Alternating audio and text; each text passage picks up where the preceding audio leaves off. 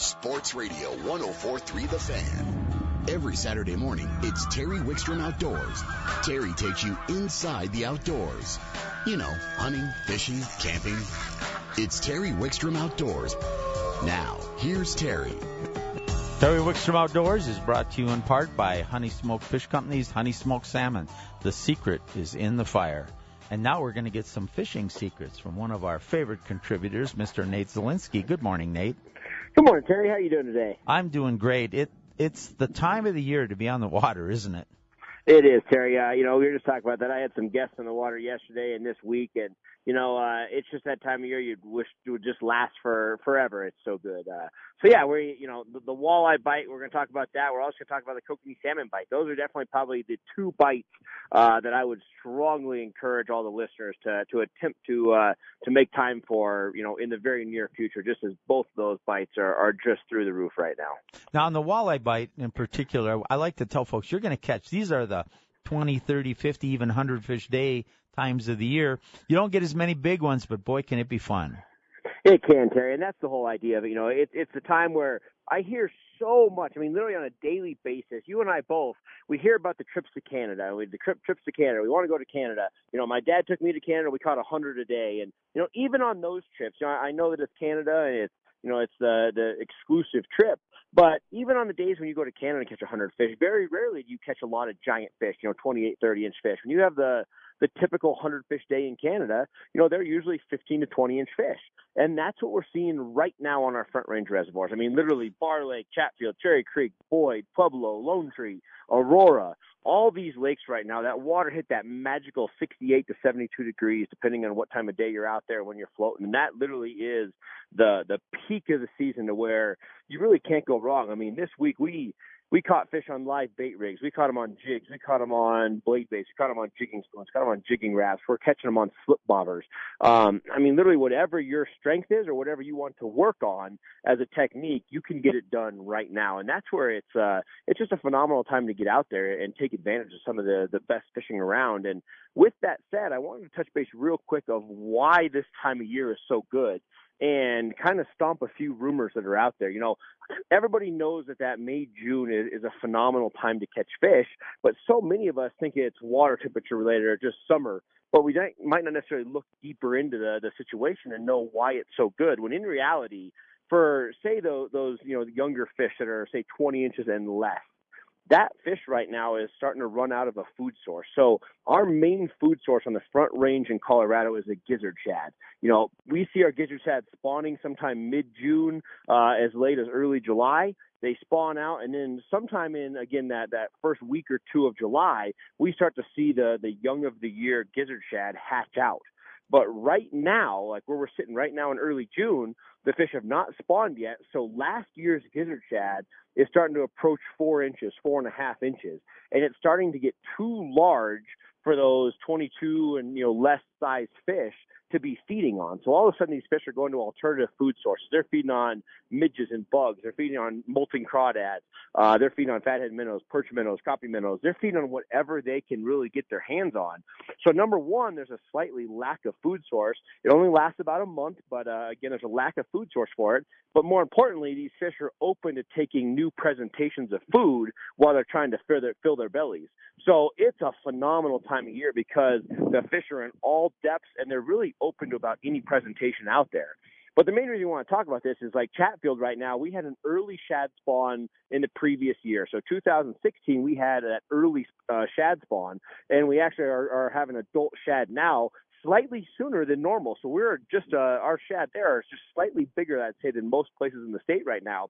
And those fish are definitely hungry. Uh, so everybody keeps talking about the skinny fish at Chatfield. You know, is something wrong? Why are the fish so skinny? It's just the fact that the shad haven't spawned yet. Everything's going to be fine. Um, they gotta they gotta maintain you know their their weight for about another three weeks, and then they'll have all the minnows they they can stand uh, you know for the rest of the year. So we're just about three weeks uh, shy of that shad spawn but it makes for incredible fishing right now. So get out there and take advantage of those fish that are that are absolutely starving, looking for a meal. Yeah, we used to when I was writing for In-Fisherman, we used to call this the summer peak because you hit it right on the head. The bait fish typically haven't spawned yet, but the warm water has a metabolism going, so fish that can't find forage are going to look for whatever they can. Um, you know, it's it's you know a phenomenon like this will happen. You know, when you see a lake where they have a shad die-off that has a, a good number of walleyes or bass in it, and uh, right after that shad die-off, everybody thinks they're ready for the pro tour. But absolutely, and including me, you know, what I mean, and then yep. then those shad, I mean, you get, and that's another reason why when we get into uh, later July and August. Um, the fish are going to go back to following those shad. Now, it doesn't mean you can't catch them. It won't be great fishing, but it's going to be really different.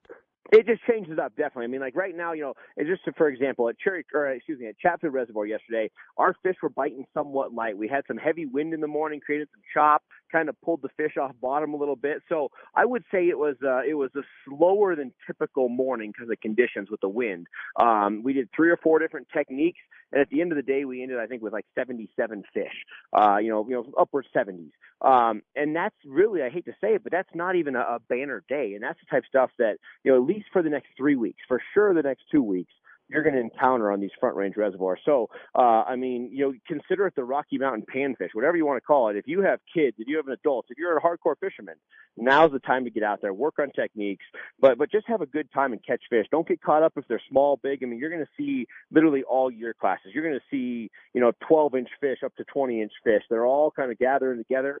But take advantage of it and have a good time and catch these fish while they're so active. Before we move on to the kokanee, um, I know you were at that uh, Colorado Clays thing uh, last week. Uh, Michelle tells me the walleye fishing at Barr Lake was phenomenal. I'll tell you what, Terry, it's uh, it's absolutely as incredible as I've ever seen it in my life. You know, obviously I'm a huge, huge fan of Barr Lake. Michelle, I think we've I've hosted a seminar at their annual fishing clinic going on seven years now. Uh, spend a lot of time out there. Um, you know, they've had some droughts, they've had some high water, some low water, and right now we're on the strongest year class of two and a half to five and a half year old fish that I've ever seen. So say 15 to 22 inch fish right now is stronger than it's ever been. Uh, I mean, you're having high number of days of fishing out there. And I'd say the average person, the average day is probably doing a, a 40 to 60 fish day. Uh, but the fish there have to be 15 inches to keep. So there's a lot of keeper fish to take home. Uh, the fish are healthy, they're fat, and it's a great place to uh, avoid some weekend traffic. So you can go out there. There's no recreational boating. There's no water skiing, things like that. So it's uh, it's 10 horsepower or less and no wakes. You can launch any size boat from Thursday to Sunday. It's closed Monday, Tuesday, Wednesday for boating. Uh, hopefully we can get some good attendance in there and uh, kind of kind of boost some attendance and hopefully we can get that back to a seven day a week boating type situation. But yeah, right now it's Thursday to Sunday. Uh, any size boat can launch as long as you're using that 10 horsepower or less or an electric motor, uh, and you can have a phenomenal day out there catching those walleyes. Now, if you're going to Barr Lake, and I used to fish it, but it's been years, any quick pointers where maybe they might start a technique that seemed to really Yeah, you know, there, there's more structure out there than everybody gives it credit Everybody talks about being a bowl, but there's uh, there's a major roadbed out there running across the lake that's really good. There's a big center hump, basically a sunken island that's very good. And then all your shorelines, you know, there's a lot of points and little coves, and every one of those little points uh, is going to hold fish. I mean, whether you're fishing, you know, six to eight feet of water or 12 to 16 feet of water, as long as you find a slight contour change, it can be literally a one foot drop over the course of 10 feet and those fish will gravitate to it. So any sort of contour change, you're gonna you're gonna have a great day on the water there. So just find some contour change. We caught the fish on jigs. We caught the fish on live bait rigs. Uh, it was all producing fish out there. So again, same thing. They they have a fathead minnow forage as well as shad. Those fish aren't going to spawn for a little while, so you same thing. You have a, a good opportunity and, and a good couple weeks uh, to get on those fish out there. All right. Now, what you were saying, kokanee, when he came on, tell me about that. Yeah, you know, Terry, obviously the kokanee population in Colorado has gone up and down. We have gill lice; it's a major problem. Um, we're doing everything we can to keep the fish stocked in these reservoirs um, and try to, you know, just increase that bite. Everybody loves kokanee as a Western angler, but right now everything is lined up perfectly at 11 mile. Now, obviously, Blue Mesa is probably the the known lake for kokanee in the state of Colorado, but 11 mile right now is producing phenomenal fish. I mean, we're seeing kokanees on the big side of 20 to 22 inches almost on a daily basis. Wow, I mean, that's those they're, are they're, gr- those are they're great bigger kokanee. than I've seen in my career as 17 years as a guy here in Colorado. I mean, you know, we usually see those fish one or two a season, three, four a season type thing. And we're literally seeing 20 or 22 inch fish daily. Uh, I mean, we all know Larry Falk up there at the 11 Mile Marina. You look at his like Facebook page or his website. I mean, he's getting limits of these big cokes every single day. So for all the kokanee fishermen out there, if you're if you're listening to this, you don't want to make the haul to Blue Mesa. I mean, Blue Mesa is an awesome fishery and worth the drive, but a little closer to home, the numbers are through the roof right now at 11 mile. Um, you know, so it's a great fish. They're running bigger than I've ever seen, and they're very active, and it, it's the peak time. So we're going to have about six weeks on this bite uh, if it goes it, it, like it normally should as far as schedule. So from right now until that mid-July, um, these fish are only going to get bigger. They're only going to get more aggressive, uh, and they're in good numbers right now. So that's definitely uh, a hot bite for anybody out there looking for kokanee. Hey Nate, um, last year in the last few years, we've really seen some fluctuation in water levels through the reservoirs. Some of them getting extremely extremely high, even reservoirs like Chatfield.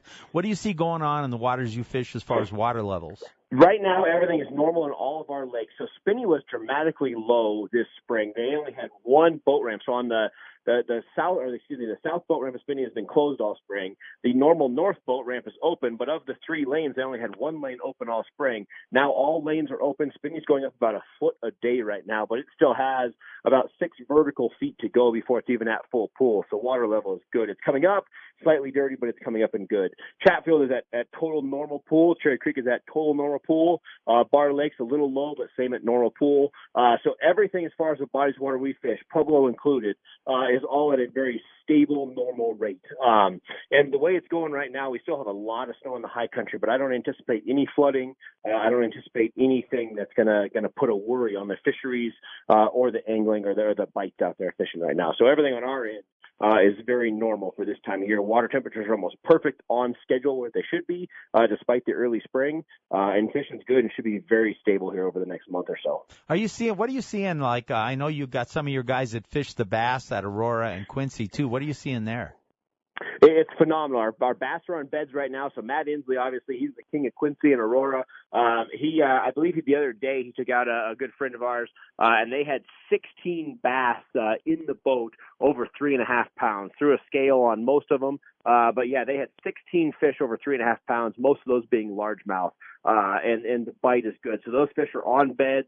Uh, there's a few fish coming off of it, but most of those fish are spawning or just coming off of the spawn, um, and it, it's been great. And we're also seeing the uh, the perch spawning as well, uh, which is starting to do just a slight hair bit of a topwater bite as those bass are pushing those uh, those young uh, perch up against the shore and up to the surface early in the morning and late in the afternoon. So the bass bite is absolutely phenomenal. If anybody's out there looking for those aspects, and same as Pueblo, those fish are done spawning at Pueblo, but same thing, a lot of opportunity for those those good fish in post spawn.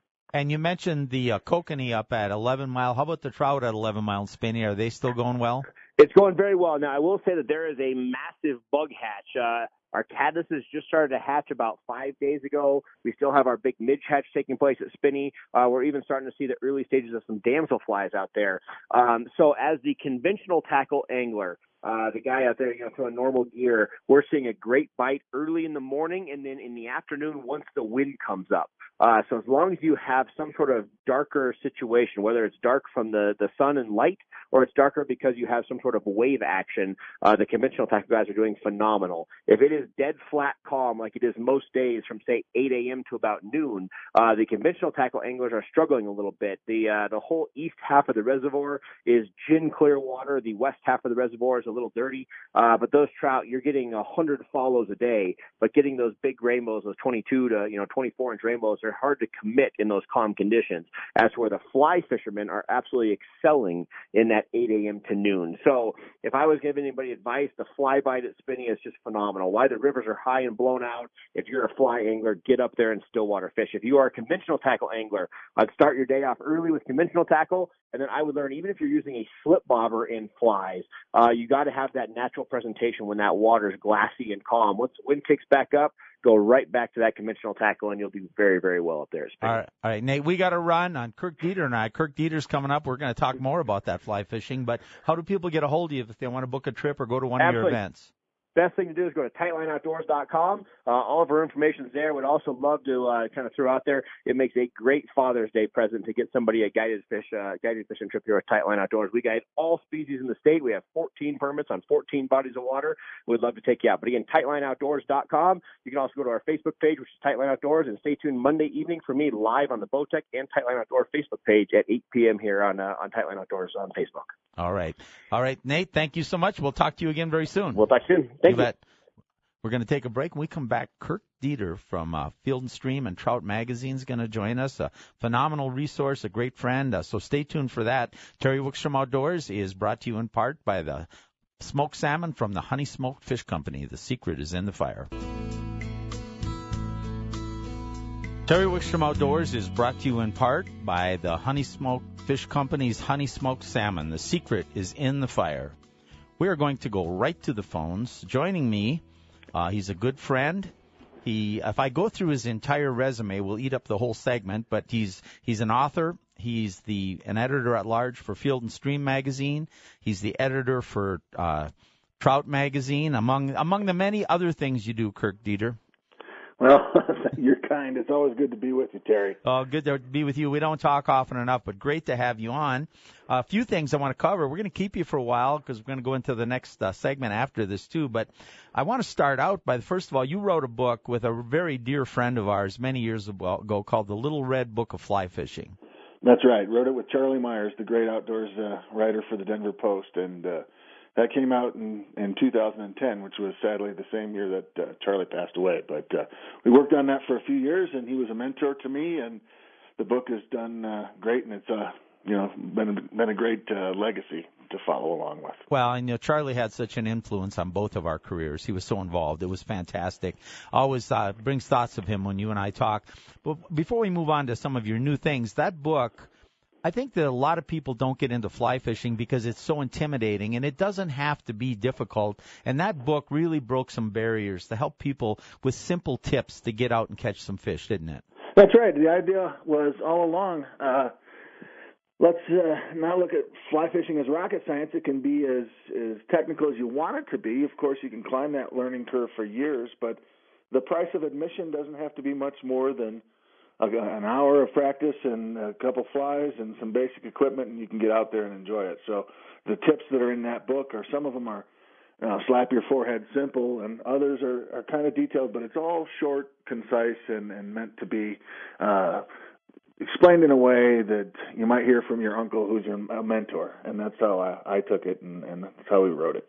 Now you've got a new book coming out, and I haven't seen it yet. I mean, maybe it's out already, or it's out or coming out, and that's on trips too. Is this going to be kind of the next step, or explain the new book to me? Exactly. So the next book is, is it just came out uh, a couple weeks ago, and it's called Trout Tips.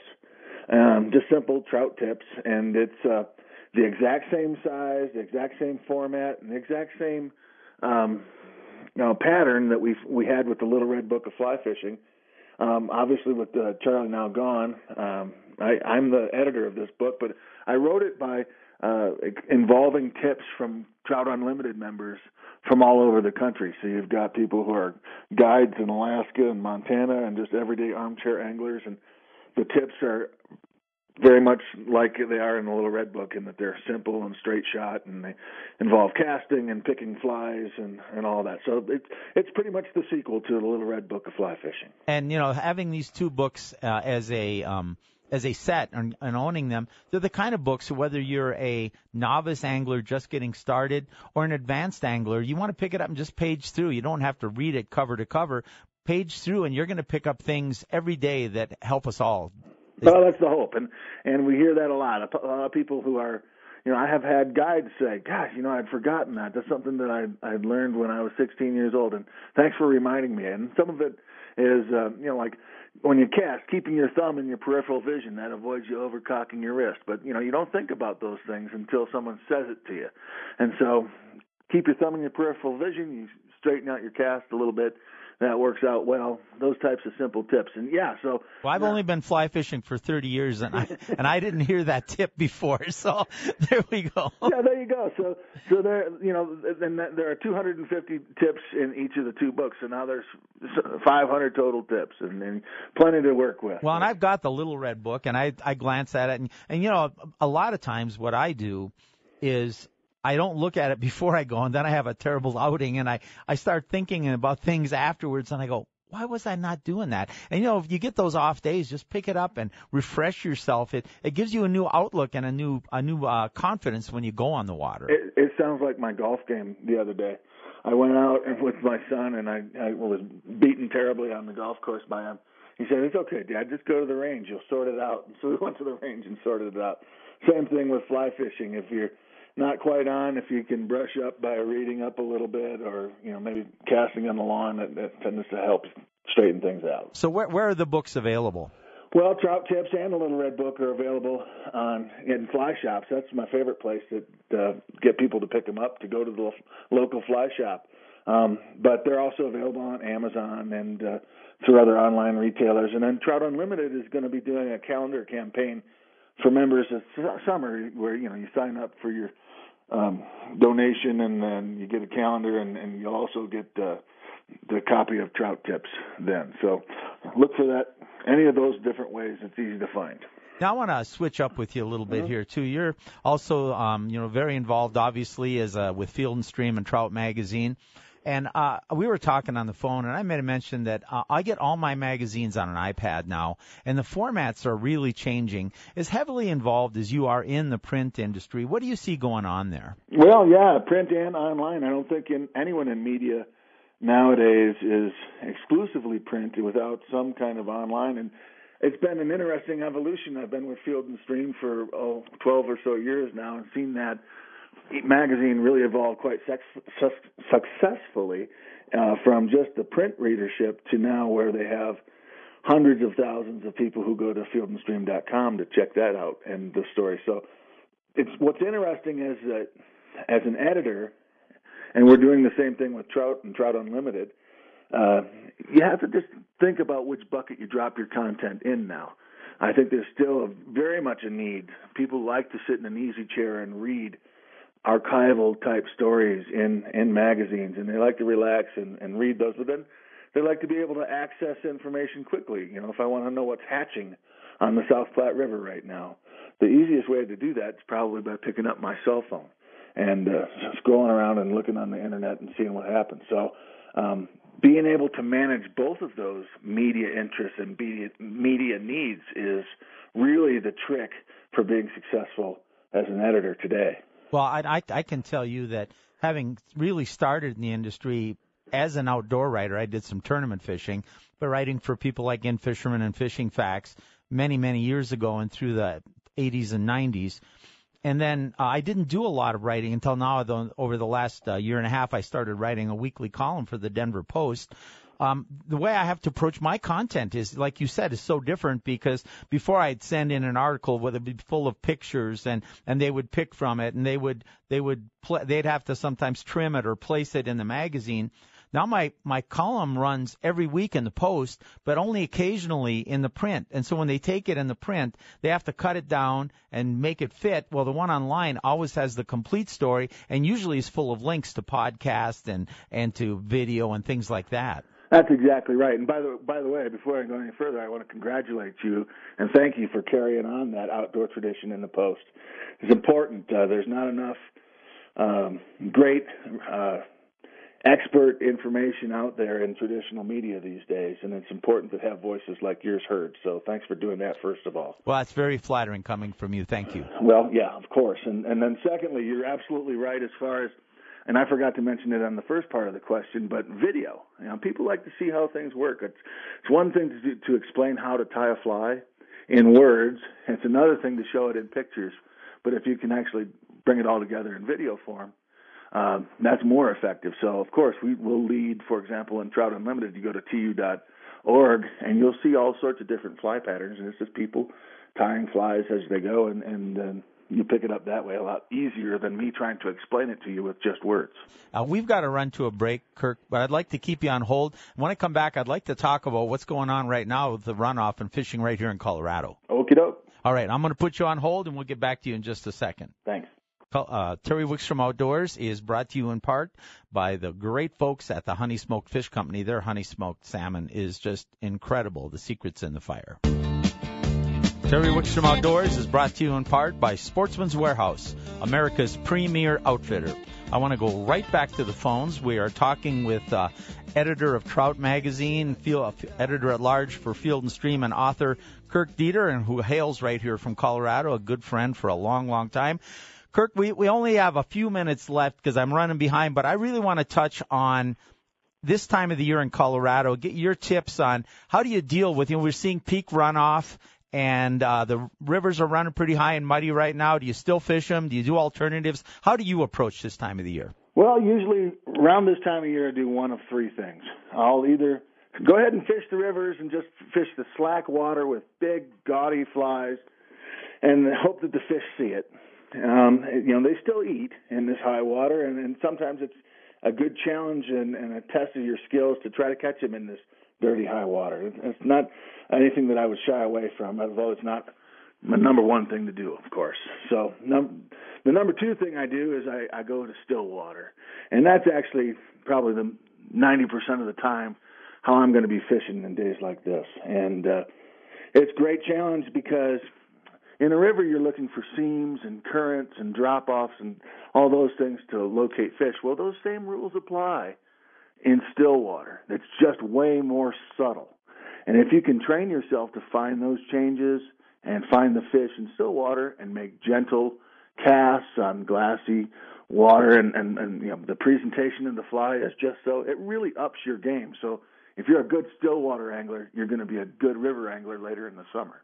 I, I agree with you completely. In fact, I, I, I think it's they do a lot of fly anglers do themselves a disservice when they uh, shy away from still water. I think you know th- there's a hesitancy there. A lot of I know a lot of fly anglers do fish still water, but I think there's just a lot of them that do shy away, and it, they really need to get past that and and not be afraid of it. Yeah, you're right, and, and in fact, there's another aspect to that, and the, the third thing that I do is I might move away from trout and I'll go chase some carp in the still water down in and around town. You just go to the local golf course pond or the park pond, and trust me, those fish they might not be uh, as vaunted uh, a quarry as the trout are, and people don't respect them as much. But man, they are hard to catch, and if you can figure out how to fool those fish, bring that back to your trout game, you're only going to make yourself better. You know, another thing, and you're absolutely right, carp are extremely intelligent, but also you're liable to get a 10 to 15 pound fish if you are fortunate enough to be successful. And how many times have you seen somebody get their first big trout, they have that nine pound brown on that looks like 15 in the water, and they just pucker up. They've never had a big fish on before, and they really don't know how to handle it you know, you don't get as tense if you lose that carp, and and you you really learn how to handle those fish, don't you? Absolutely, you, you, and they eat different ways. You know, you can wa- watch them cruise along and try to intersect them or sneak up on them, all those things, and then you're absolutely right. Once you have them on and they're pulling, it doesn't matter if they're a carp or if they're a trout or whatever. It's still making that reel hum along, and you need to figure out how to manage the bend in the rod and apply enough pressure to steer the fish, but not really too much to break them off.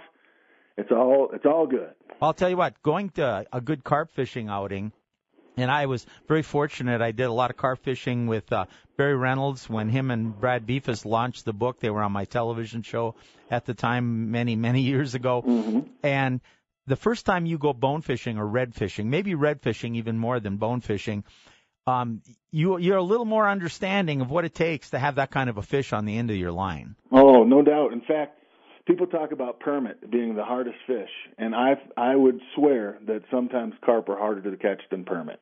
Oh, I I, I agree. Hey. Kirk, we're going to run out of time here. Before I let you go, I know the other way you handle the high water here is you get on an airplane and go somewhere. That's I actually did a, a piece on my Facebook page uh, earlier this year. I said I deal with the multiple cold fronts in Colorado's fisheries by casting into the Gulf of Mexico. But, right, so where right. are you headed? Give us a uh, 30 seconds. Where are you taking off to? Well, I've got a few trips this this year. I'm on my way to Brazil and Bolivia. I'm going to be fishing for dorado and peacock bass in the jungle, and uh, then I'm next week. I'm on my way to San Diego. I'm going to be fishing for giant mako sharks with Conway Bowman, making a story. All right. Well, we'll look for the book, Trout Tips and we'll look, of course, for Trout Magazine, and we'll look for you in Field and Stream. And when you're back in town, I want to get you in studio. Absolutely. Thanks for everything, bud. You bet. Thanks, Kirk. Always a pleasure. Always a great resource. Safe travels. Thank you. Let's go right back to the phones now. And joining us, uh, one of my favorite people from one of my favorite companies, and that's uh, Kevin from the Honey Smoked Fish Company. Good morning, Kevin. Well, good morning, Terry. You know, I, I you get the honey smoked salmon and you bring it on on your trip. So at least you succeeded with pleasure in eating a fine piece of fish. We fished with a guide in the Cumberland River down in um, Tennessee. And he actually, this was years ago before I knew about honey smoked salmon, but he actually carried salmon in a cooler with him and he had you release all the fish you catch, but then he ate, you ate the salmon after to get the experience of catching and eating fish. and some people say it's good luck. It brings the scent you know, the little honey smoked salmon, the secrets in the fire. Yeah, and yeah. then, you know, all the fathers out there, you know, all your kids and the, your wife are wondering what to get you. Maybe throw the little hint that a honey smoked salmon is great and you can put it in your fridge. It'll stay 90 days if you don't break the seal. And once you break the seal, 10 to 12 days. Oh, and, and keep in mind, it's diabetic friendly and lightly smoked. You know, I made that comment earlier that as I'm getting older, I want to stay active. And one of the things that's an you important, are active, Terry. And one of the things that's an important part of my health is what I eat, and I've had to learn that. And, and I can do substitutions without giving up taste by using honey smoked salmon. It's in my refrigerator. It goes in pasta. It goes in omelets. It goes in my dips. I eat it right out of the package, and it's so good for you. Oh yeah, I like to put it on top of my burgers or top of my steaks you know, like you do with blue cheese or something like that. Oh, it's great. Or bacon. It's fabulous.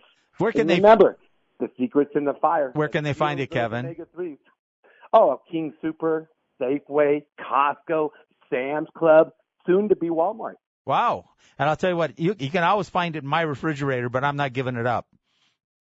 well, thank you, Terry. All right. Thank, thank you for all my customers and, you know, that support Honey Smoked Fish Company. Right here from Colorado. Thank you. Thank you, my friend. Thank you, Terry. All right. Terry Wickstrom Outdoors. Uh, have a great weekend, everybody. You bet. Terry Wickstrom Outdoors is brought to you in part by the great folks at Honey Smoked Salmon's Honey Smoked Fish Company. The secret is in the fire. Day I faced a barren waste without the taste of water. Blue water. Terry Wickstrom Outdoors is brought to you in part by Sportsman's Warehouse. America's premier outfitter. Let's go right to the phones. And one of our premier sources, Mr. Ronnie Castiglione. Ronnie, first of all, thank you for filling in for me last week. Always a great job. Thanks, Terry. I always have a lot of fun when I'm down there on the fan. You know, I I listen to the fan just about every single day, so uh, it's a lot of fun to get in studio and sit in those chairs where guys like yourself and Big Al and D-Mac and everybody hang out all day. So kind of a cool thing, Terry. I appreciate that the opportunity. Yeah. Well, we don't want you to do it too much though, because it could put me out of a job. You did too good of a job. you can't do it forever, Terry. hey, Ronnie, I know that you want to talk about some techniques in casting, and then you were going to give us an update, and I know we've yeah. talked about some of the waters you fish, but you won't believe this, but there are people that don't listen the whole two hours. So uh, we'll talk about the casting, but I do want to get a fishing update from you before you go. But you want to talk about casting accuracy. And I'll tell you, I, I got a statement. I, I remember when Kevin Van Dam broke onto the scenes, and no no less of an angler, he was sharing a boat in a tournament with Denny Brauer, and uh, Brauer came in and Van Dam had just stomped him, and he said, "I got outcast." Yeah, buddy, absolutely. It, it, it can no make a difference. It, it, it, it really, really does, and it's it's really one of the easiest things to fix as far as learning how to fish. Uh, casting is a huge part of the skill set. And, you know, and talking a little bit about in general water, water conditions that we have right now, especially in our northern lakes up here around Fort Collins, the Boyd Lake, Horsetooth, and Carter are all absolutely full of water, Terry. And so what that does is it puts a lot of cover into the lake. All the trees are submerged. All the bushes are submerged. Everything's got water on it. And so a lot of the fish are absolutely going to relate to that kind of cover when it gets water on top of it. But unless you can get an accurate cast right up next to that cover, Terry, right where you're shooting to try to get your presentation, Uh, you're not going to catch those fish, you know. Without fail, I see clients in the top of trees. I see them on the side of mountains. I see them, you know, oh, should I cast by that bush? Yeah, go right ahead. It ends up right smack dab in the middle of it, you know. So casting accuracy will dramatically improve your fishing because it'll put your lure presentation into spots that the fish are at, Terry. No, you're absolutely right. I mean, uh, sometimes just a matter of a couple inches can make all the difference in the world. I can tell you tournament fishing, I've fished in front of and behind people, having fished both bass and walleye tournaments at the highest level, that I've come after a guy who didn't catch a fish and maybe hit a spot just exactly right, or I've fished a spot and somebody came from another angle and put it in a different place and took a fish I missed. Absolutely, you know, and what we see a lot is I see I see kind of a standard casting flaw in a lot of people's casts, and that that is that they tend to cast sort of a lob cast, you know, sort of a high arcing trajectory to the target as opposed to a real straight, low, accurate cast. The problem with that kind of lob cast, that kind of high arcing cast, is that once that lure hits the water, then that line is kind of up in the air there, and without fail, it blows sideways a lot of times and ends up landing in that tree. You know, the lure you casted may not be in the tree, but if your line gets up in the tree or in the bush, well, now you're in trouble, Terry, and you got to get up there and get it out. So, you know, there's definitely a, a big advantage to somebody being able to cast accurate, and it's the kind of thing you can work out when you're not even at the lake, Terry. You know, I, I highly suggest that everybody take a little time, learn to cast, just get out in the yard or even in the living room and pick targets and try to put presentations right by them. One of the other things and the other flaws I see all the time is people aren't very good a lot of times at casting at close targets. They're used to maybe standing on the shoreline and doing a standard overhand kind of a cast, but then when I put a target in front of them that's only 10 or 15 feet away, they don't understand that there's another technique in order to get there. So you want to learn all the different casting techniques. You want to learn to be able to pitch things underhand to those close targets or flip things into that heavy cover. You want to be able to learn to do a little side arm cast to get you in at a lower trajectory under overhanging cover. A roll cast is an excellent thing to learn. If you can learn to do a sideways roll cast, then you don't have any back cast in the whole motion that you're doing. And so if you're in and around those trees, you don't have to worry about anything behind you because you're doing a short little accurate roll cast. All of those casts come into play when you're fishing around a lot of cover and, you know, talking about fishing, and let's start talking about that. There is a lot of cover in the water right now, Terry. Well, before you get the full reports, I got to really uh, agree with you wholeheartedly. You know, if you're the first cast uh, that you need to learn other than just casting out in the lake overhand is that underhand pitch, whether it's a spinning rod or a bait casting rod, because you're just people tend to want to cast too far anyway, and your accuracy just improves so much. Exactly what you said. Yeah, and it brings the lure in at a low trajectory. So when you're trying to get into a tree and kind of get under it to the stump or something along those lines, that little underhand pitch is a very, very accurate way of doing it. And that also comes in play on the rivers a whole heck of a lot, Terry. If you get out fish the rivers for trout, those little underhand pitches are how you hit those real small little holes, those little runs, those little pools behind the rocks. A lot of times it's just that simple little underhand pitch that puts the lure right there, right where you want it. So and, and when you get older, all very, very important. And when you get older, it doesn't fatigue you as quickly either. oh, 100% agree with that. It's a lot the, easier on my elbows. Yeah. So what's going on in the lakes up there, Ronnie? Well, you know, I mean, high water is definitely the topic of discussion right now. If you haven't seen Horsetooth or Boyd Lake as of late, they are all completely full. Horsetooth's just within a couple inches of flood stage. And Boyd, Terry, man, they have put a lot of water into Boyd over the last two to three weeks. They opened all the inlets up full bore and they had built some new inlet structures recently on that lake. So it allowed a whole bunch of water to come in in short order. And right now, Boyd is as high as I've probably seen it in the last 15 years, Terry. Um, it is completely full. You can get your boat up into areas that you had no chance of getting your boat up into for the last few years. And without fail, we found fish yesterday deep in that cover, Terry. They were right in the middle of a lot of that cover.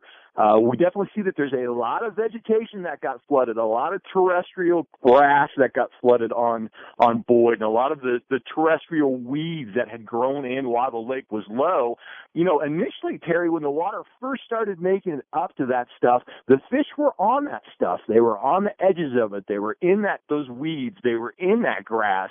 But what we're seeing now is that those weeds are starting to die off now. Those weeds are starting to get a little toxic under and getting soft and mushy, and it tends to be that those release they release kind of a gas when they die off like that, Terry, and so it changes the pH of the water a little bit, and it affects where the fish want to be. So we're not seeing a lot of fish right now around that kind of stuff, but we're seeing them up in some of the big trees and up in some of the the willow bushes and the trees and the cottonwoods and stuff like that. That's where we're finding a lot of the bigger largemouth, especially, but we're seeing a bunch of walleyes up in there as well, Terry. So what kind of presentations are you pitching up there at Boyd?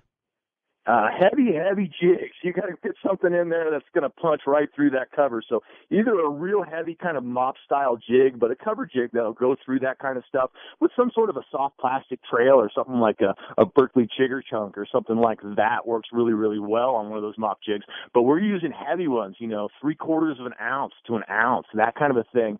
And then we're Texas rigging some baits as well and putting soft plastics on those.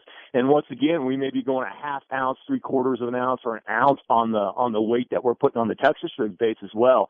It's really about something that's heavy that will fall through that cover that's under the water and that you can make real accurate flips and punches with. But it's also got to be a presentation that once you make contact with that fish, Terry, you got to horse him up out of there as fast as you can.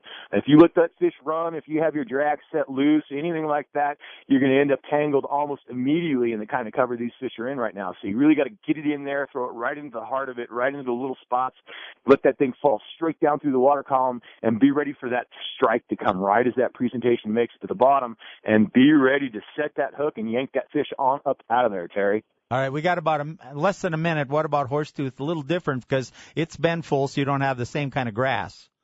Yeah, absolutely. And there's far less of it that grows in, into horsetooth as well. Horsetooth fishing is really good right now. The smallmouth are very, very easy right now, especially for the smaller size ones. There's a lot of males that are still kind of in the general areas where they spawn. They've pretty much finished up the spawn for the most part, but we are seeing a few stragglers that are still on beds. But the fish are kind of in those general areas, still, still guarding the fry and kind of working around those banks. The bigger smallies, they're kind of on the move right now, Terry. They're definitely kind of going towards their summer homes. We're seeing the bigger smallies show up real early in the morning, and we're also seeing a lot of the bigger smallies being caught at night right now, Terry. They're getting caught in the dark coming up to feed in the back of those coves, whereas during the day, those bigger fish are out possibly suspended somewhere or on some of that a little bit deeper structure. So that's kind of what we're seeing, and, and the walleye bite seems to be improving as well up there. It was really good early in the year, and then it kind of had a lull. But right now, guys are starting to catch walleyes again, shallow again in the evening hours, right up next to the bank, Terry. Ronnie, we are out of time, but we will talk to you again next week. Thanks again for filling in for me last week. Absolutely. Have a good one, Terry. You bet. That's Ronnie Castiglione, and we've got to go. It is time. Join us every week from uh, 9 to 11 right here on Terry Wickstrom Outdoors on 104.3 The Fan.